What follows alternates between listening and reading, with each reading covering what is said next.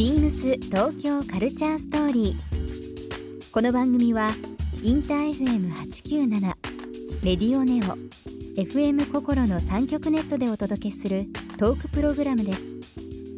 案内役はビームスコミュニケーションディレクターの土井博今週のゲストは高崎拓磨です。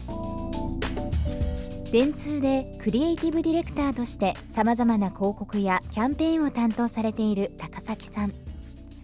2011年にはビームスの35周年を記念したキャンペーン「恋をしましょう」も手掛けられました。広告のお仕事と並行して小説家としての顔を持つ高崎さんにさまざまなお話を伺います。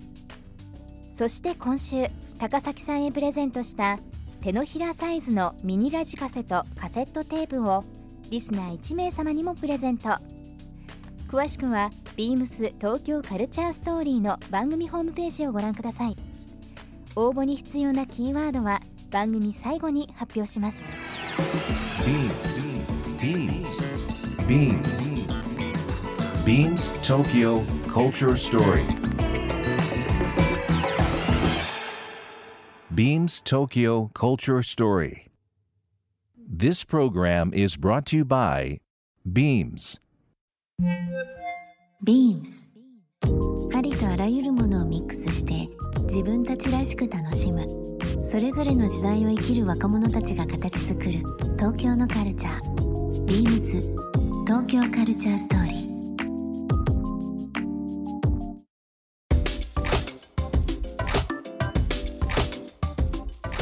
今あのクリエイティブディレクターという肩書きで、まあ広告代理店、えー、電通で、えーお仕事されてますけども昔からこういう広告代理店業まああとは今みたいなそのクリエイティブディレクターとしてのお仕事を目指されてたんですか？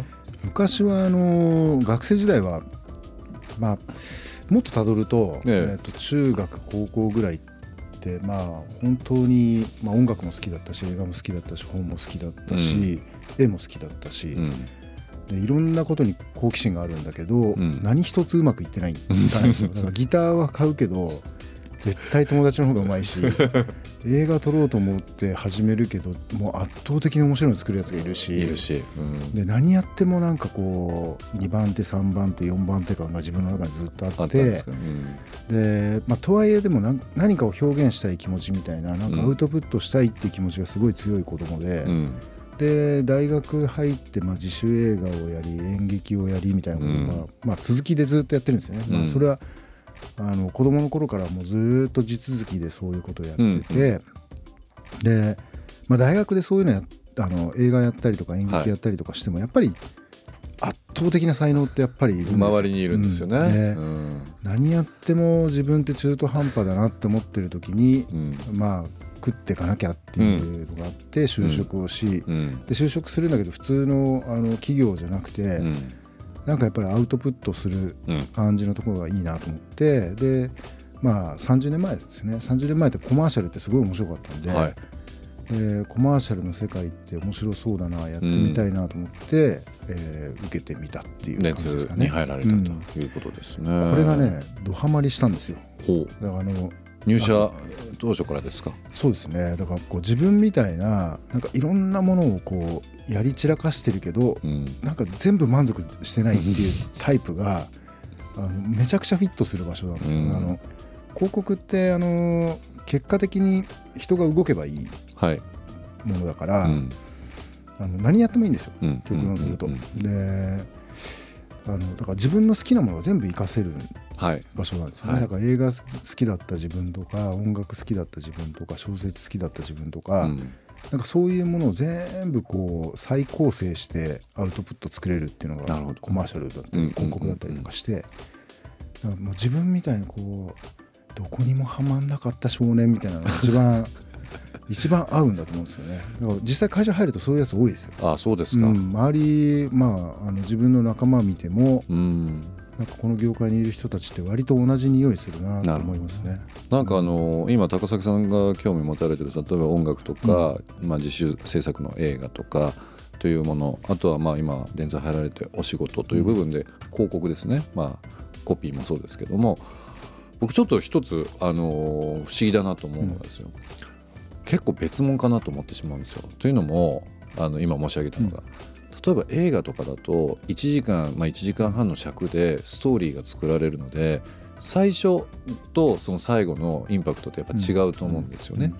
まあ、もちろん途中もなんですけど、広告とかって、まあ、特に CM あとはまあ駅張りとか、まあ、いろんな今広告物ありますけど、一瞬のインパクトじゃないですか。あのパッと入る時のような。えっとね、えっと、いろんなこと本当にやってるんですけど、うん。あのまあ違うは違うんですけど、ん。根っこは同じなんですよ。根っこ一緒なんですね。根っこあの人自分が思ってるイメージがあって、うん。そのイメージを人に伝えもう一回人の中に与えて、うん。でその人がそのイメージを勝手に膨らませて動き出すっていうのをやりたいだけで,、でそれは2それはてに通ずるそうです話ですかね。だから2時間かけてそれをやるのが映画で、うん。えっと、238ページかけてやるのが小説で、うん。3分14秒でやるのが音楽で,、うんで15秒でやるのがコマーシャルっていうだけの違いだから、うん。その時使える道具が映像だったりとか文字だったりとかっていう使うツールが違うけど、うん。なんかこうやろうとしてること自体は一緒なんですよ、なるほどで一緒じゃないとなんかあんま面白くないっていうか、うん。あのコマーシャルを作ってるっていう意識よりは、うん。世の中に何かを伝えるうん。ものを作っててそれがたまたまみんながコマーシャルって呼んでるっていう、でそれをみんなが小説って呼んでるっていう。はい映画って呼んでるっていうスタンスで基本いたいと思ってて。だからだだからあの土井さんとか僕見てるとすごいいろんなことやり散らかしてる、あのおじさんに見えてるんですけど 根っこはねあんま変わらないです変わんないですね。ら今の世の中に対してこういうことを自分は思ってるしこういうことを言いたいしやりたいっていう、まあ、自分の目線とか考え方みたいなのがあって、うん。それを、えっとたまたま出会った人や物やクライアントさんと一緒になってアウトプットしていくっていうスタンスだから、うん。だから映画作っ作ろうよっていうなんかもう仲間が周りにいっぱいいた時ええ。の自分が何感じてたかっていうのでうん。映画が生まれるんですよね、だから僕が映画を作りたいんですっていうこうなんか映画を作りたいんです小説を書きたいんです音楽を作りたいんですっていうとこからはうんうん。始まってないっていうのが一なるほ番一番大きいですね。一番最初のきっかけまあその学生時代にいろいろねトライされててっていう話ですけど、その前というのもあれなんですけどその幼かった頃、うん。幼少期に何かそのものとか何かその、まあ、楽器でも構いませんけど、興味を持ち始めたきっかけって何かあったんですか？そのなんか映画を見てとか周りにいる人にちょっと感化されたとか。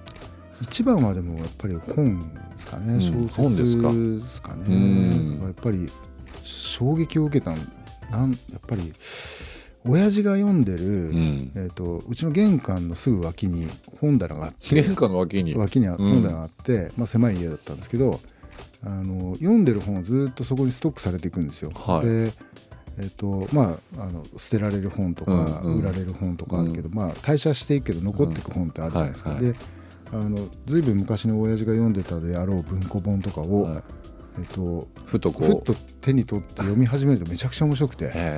そまあ、それは歴史ものだったりとかするんですけど、うん。でそれもうやめられないじゃないですか面白いと。うん面白いとね。ではまり始めるとガーってなるから。でその感覚は中学の時にもう覚えてて、うん。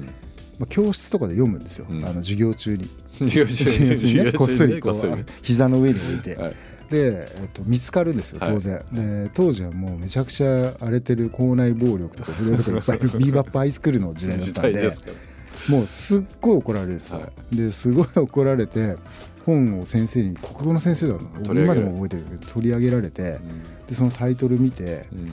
えっと、意外とちゃんとしてるの読んでるから、ちょっと一瞬ひるんだんですよ先生が。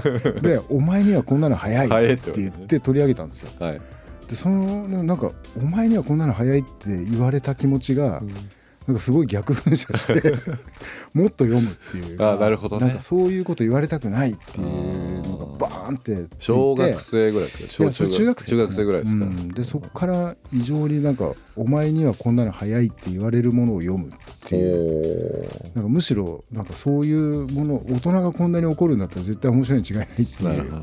そこから始まってるのが一番でかいかもしれない。ビームス東京カルチャーストーリー。ゲスト高崎拓磨さんにプレゼントした手のひらサイズのミニラジカセとカセットテープをリスナー1名様にもプレゼント。応募に必要なキーワード「恋をしましょう」を記載して番組メールアドレス beams897 アットマークインター FM.jp までご応募ください。詳しくは番組ホームページまで BEAMS ビームス銀座ショップスタッフの井口一生です。ビームス銀座では11月22日から12月1日までパラブトランクショーを開催いたします。創業以来長い歳月をかけ、受け継がれてきた伝統の製法と高いデザイン性で多くの人を魅了するフランスのシューズブランドパラブーツ。通常取り扱いのない商品を含めた圧巻のバリエーションをこの期間ご覧いただけます。ぜひご来店ください。ャース Beams Tokyo Culture Story. This program was brought to you by Beams.